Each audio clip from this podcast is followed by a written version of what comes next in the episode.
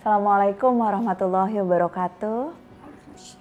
Hari ke-16 Ramadan dan tetap bersama saya dan Abi di Hidup Bersama Al-Quran, edisi khusus Tafsir Al-Misbah. Teman-teman, kita akan melanjutkan pembahasan tentang Quran Surah Ar-Rahman. Surah yang sangat indah dan menggambarkan banyak sekali nikmat-nikmat yang dilimpahkan oleh Allah Subhanahu wa Ta'ala. Untuk yang belum menyaksikan episode-episode sebelumnya, masih ada waktu untuk melihat, dan kemudian hari ini kita akan bicara tentang banyak hal ya, Bi. Sesungguhnya ayat ke-14 sampai dengan 28, insya Allah.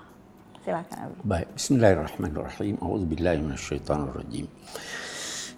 Ayat kita ini, ayat 14 dari surat Ar-Rahman, itu melanjutkan uraian tentang aneka nikmat Allah yang oleh awal surah disebutkan tentang pengajaran Al-Quran, tentang penciptaan manusia, tentang pengajaran ekspresi dan seterusnya dan seterusnya. Kali ini dia berbicara secara lebih khusus. Dikatakan di sini khalaqal insana min salsalin kal fakhar. Allah menciptakan manusia dari salsal. Itu salsal itu adalah tanah kering yang bila diketuk dia berbunyi. Okay. Kal fakhar itu tembikar. Okay. Jadi mungkin kendi kalau diketok ada bunyinya. Khalaqal insana min salsalin kal fakhar wa khalaqal janna min marijin min nar. Dan dia menciptakan al-jan. Ada yang berkata jan itu adalah bentuk jamak dari jin. Jin itu sesuatu yang tersembunyi. Tetapi ada juga yang membatasi kata jan di sini pada luhur jin.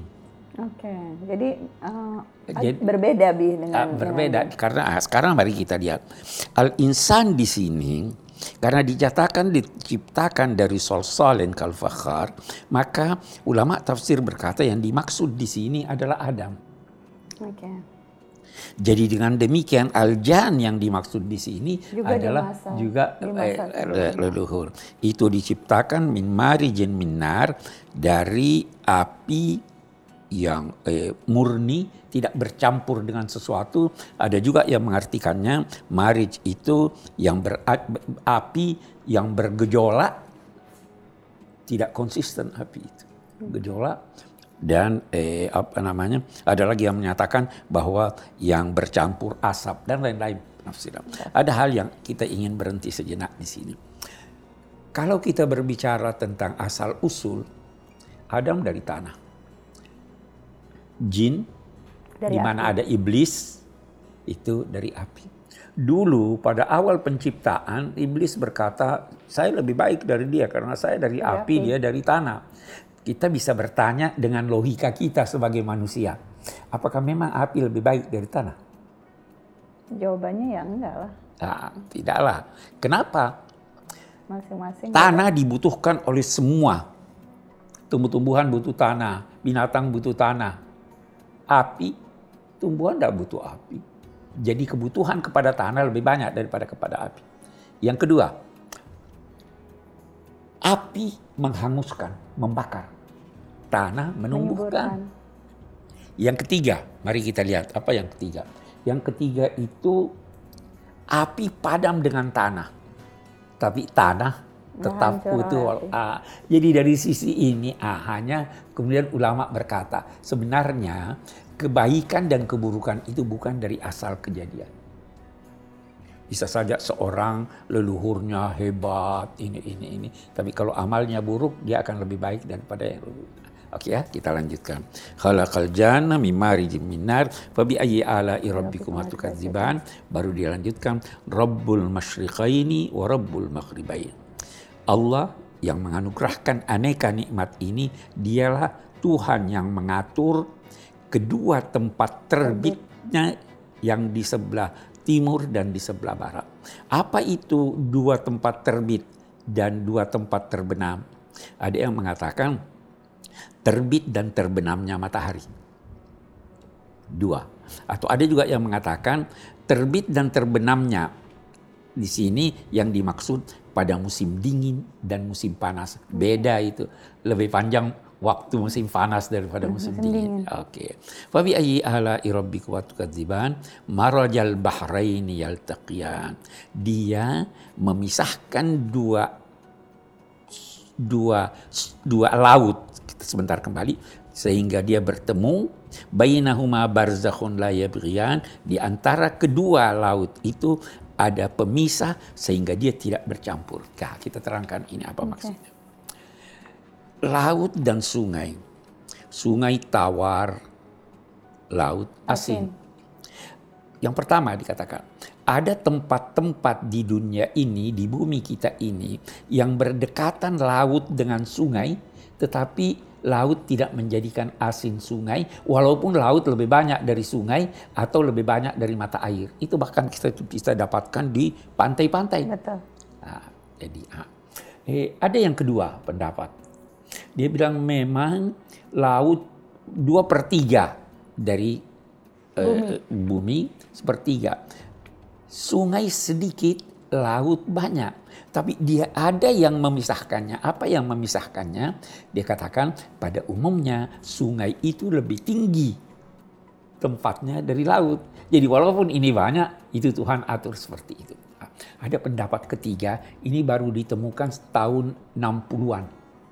Bahwa ada daerah-daerah di bumi ini yang memang lautnya dan sungainya bercampur, bertemu, tetapi masing-masing punya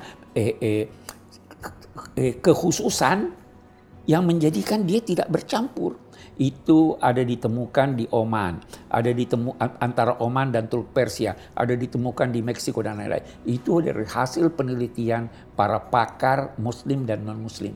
Jadi kalau kita terima pendapat ini, maka itu berarti uraian Quran ini merupakan salah satu dari bukti kebenaran Al-Quran dari segi pemberitaan ilmiah. Dan ini salah satu mukjizat ilmiah Al-Quran. Ilmiah Al-Quran. Ya.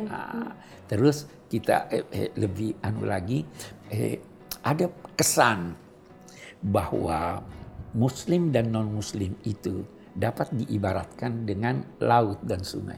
Okay.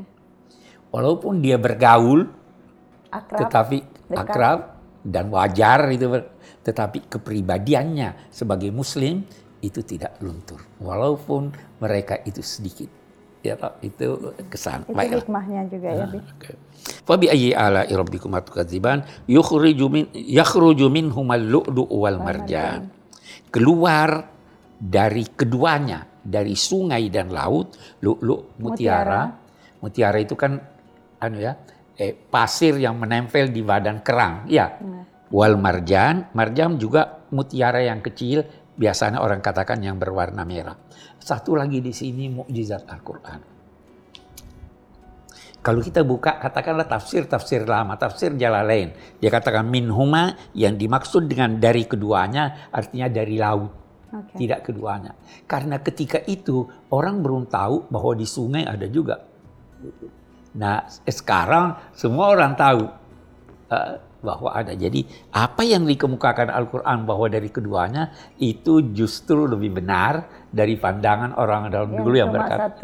Ya, fa bi ayyi ala'i rabbikum tukadziban. Nanti kita lanjutkan ya, Bi. Okay. Yang khusus tentang bahtera-bahtera ini, tapi kita tutup bagian ini dengan mengingat sekali lagi bahwa Al-Quran menyatakan kebenaran. Banyak sekali bukti-bukti ayat-ayat sebagaimana yang baru kita bahas yang menunjukkan mukjizat Al-Quran. Jangan kemana-mana, tetap di Hidup Bersama Al-Quran, edisi khusus dari Tafsir Al-Misbah.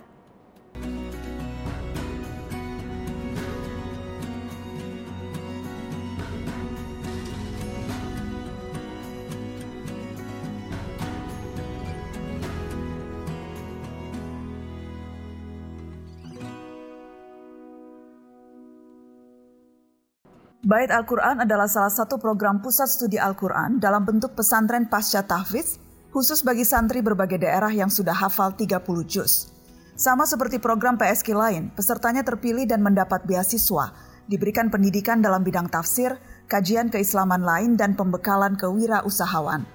Alumni Bait Al-Quran kembali ke pesantren dan kabupaten masing-masing untuk menjadi penggerak Islam moderat di kampung halamannya di penjuru Nusantara.